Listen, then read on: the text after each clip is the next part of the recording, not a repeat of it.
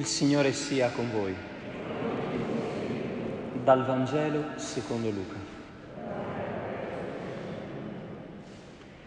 In quel tempo, mentre Gesù parlava alle folle, una donna dalla folla alzò la voce e gli disse, Beato il grembo che ti ha portato e il seno che ti ha allattato.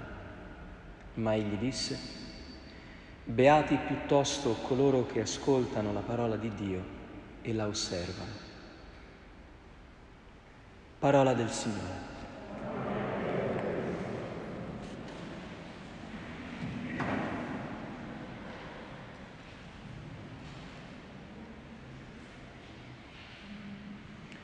Il Vangelo breve che abbiamo appena proclamato ci aiuta subito a entrare nello spirito di questa festa mariana che celebriamo ogni anno nel cuore dell'estate.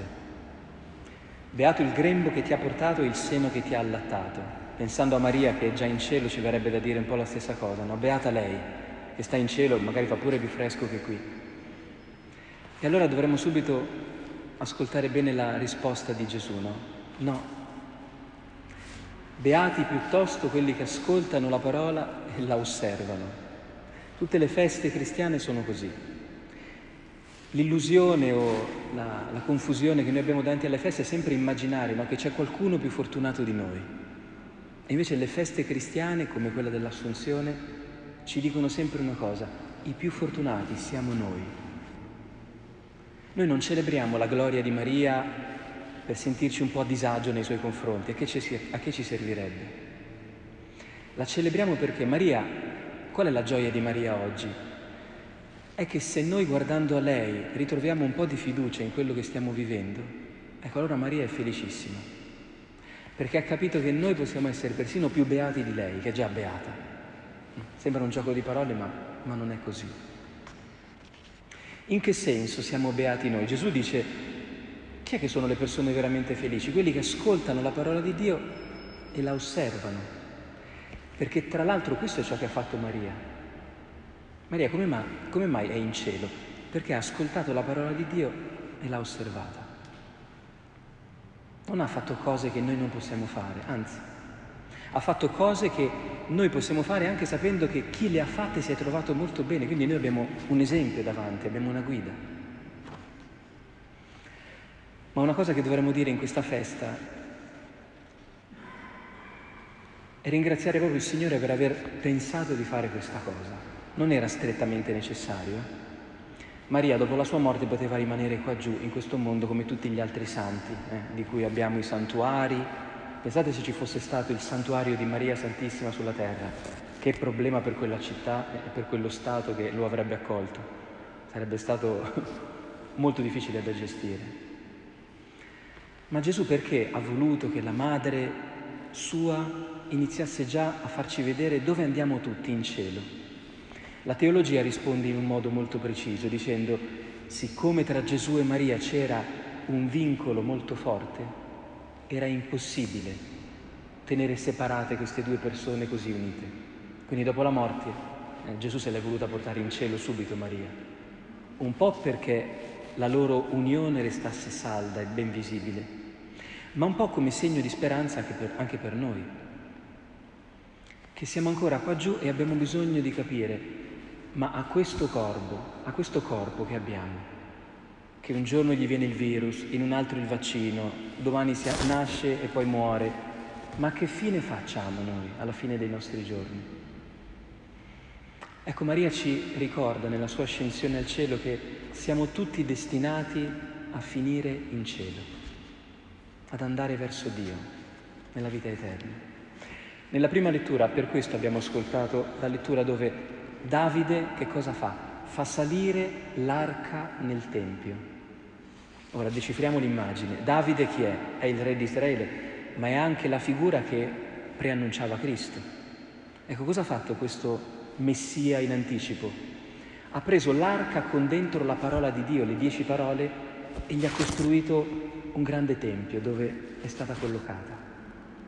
Ecco, questa immagine antica è quello che Gesù ha fatto con Maria. Maria è l'arca della nuova alleanza, perché lei ha custodito la parola di Dio vera, piena, totale, Cristo, che è il verbo del Padre.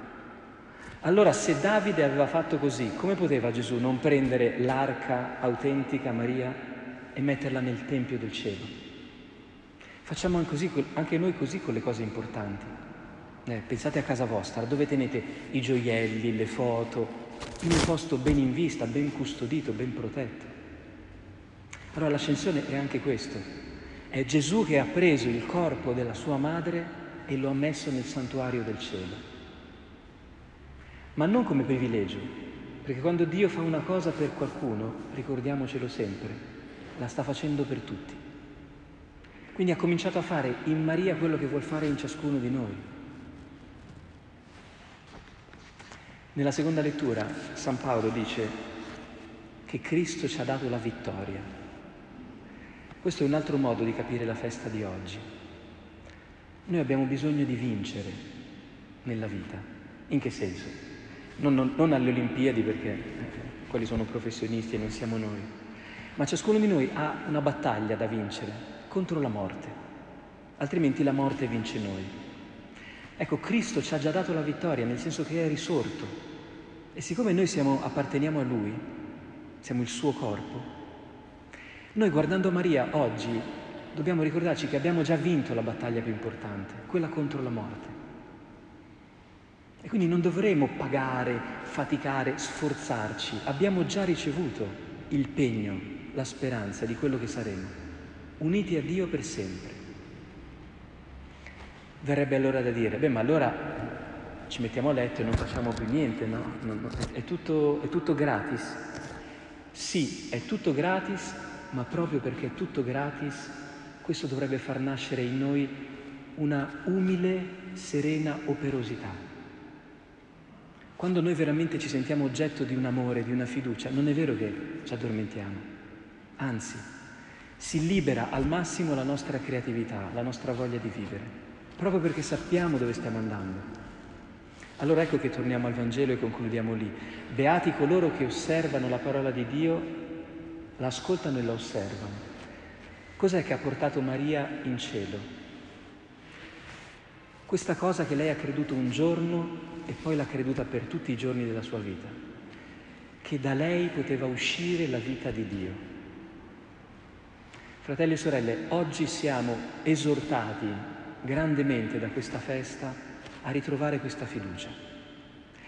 Da noi, così come siamo, belli e brutti, giovani o decadenti, esce la vita di Dio perché Dio ci ha creato come Lui può uscire mediante un sorriso, mediante una parola buona, mediante un gesto di lealtà, mediante l'accettazione del nostro corpo e dei suoi patimenti, in mille modi. Noi possiamo rendere manifesto che Cristo è dentro di noi, cioè che noi in Lui siamo figli, siamo amati, siamo eterni. Questo è ciò che dobbiamo credere, è questo che ci porterà un giorno in paradiso. Se noi ci addormentiamo con questa fiducia, che non siamo dei vuoti a perdere, ma siamo dei corpi gloriosi, siamo arche sante, dove dentro c'è lo Spirito Santo. Questo nella vita ci renderà miti, fraterni, misericordiosi e poi un giorno ci, faccia, ci farà rinascere, come cose che non puoi tenere troppo a lungo sott'acqua. Un giorno verranno a galla e questo è il mistero della nostra vita che in Maria si è già manifestato. Chiediamo allora a Maria in, questo, in, questa estate, in questo caldo, in questa grande tribolazione che tutti stiamo vivendo, di rinnovare in noi questa speranza. Abbiamo la vittoria dentro di noi, lo spirito del Signore risorto. Raccogliamoci in questo spirito e continuiamo a vivere i nostri giorni con tutta la dignità di cui siamo capaci, per poter arrivare alla fine dei nostri giorni, pronti anche noi a entrare nel santuario del cielo con il Signore Gesù con Maria, con gli angeli e i santi e con loro vivere per sempre.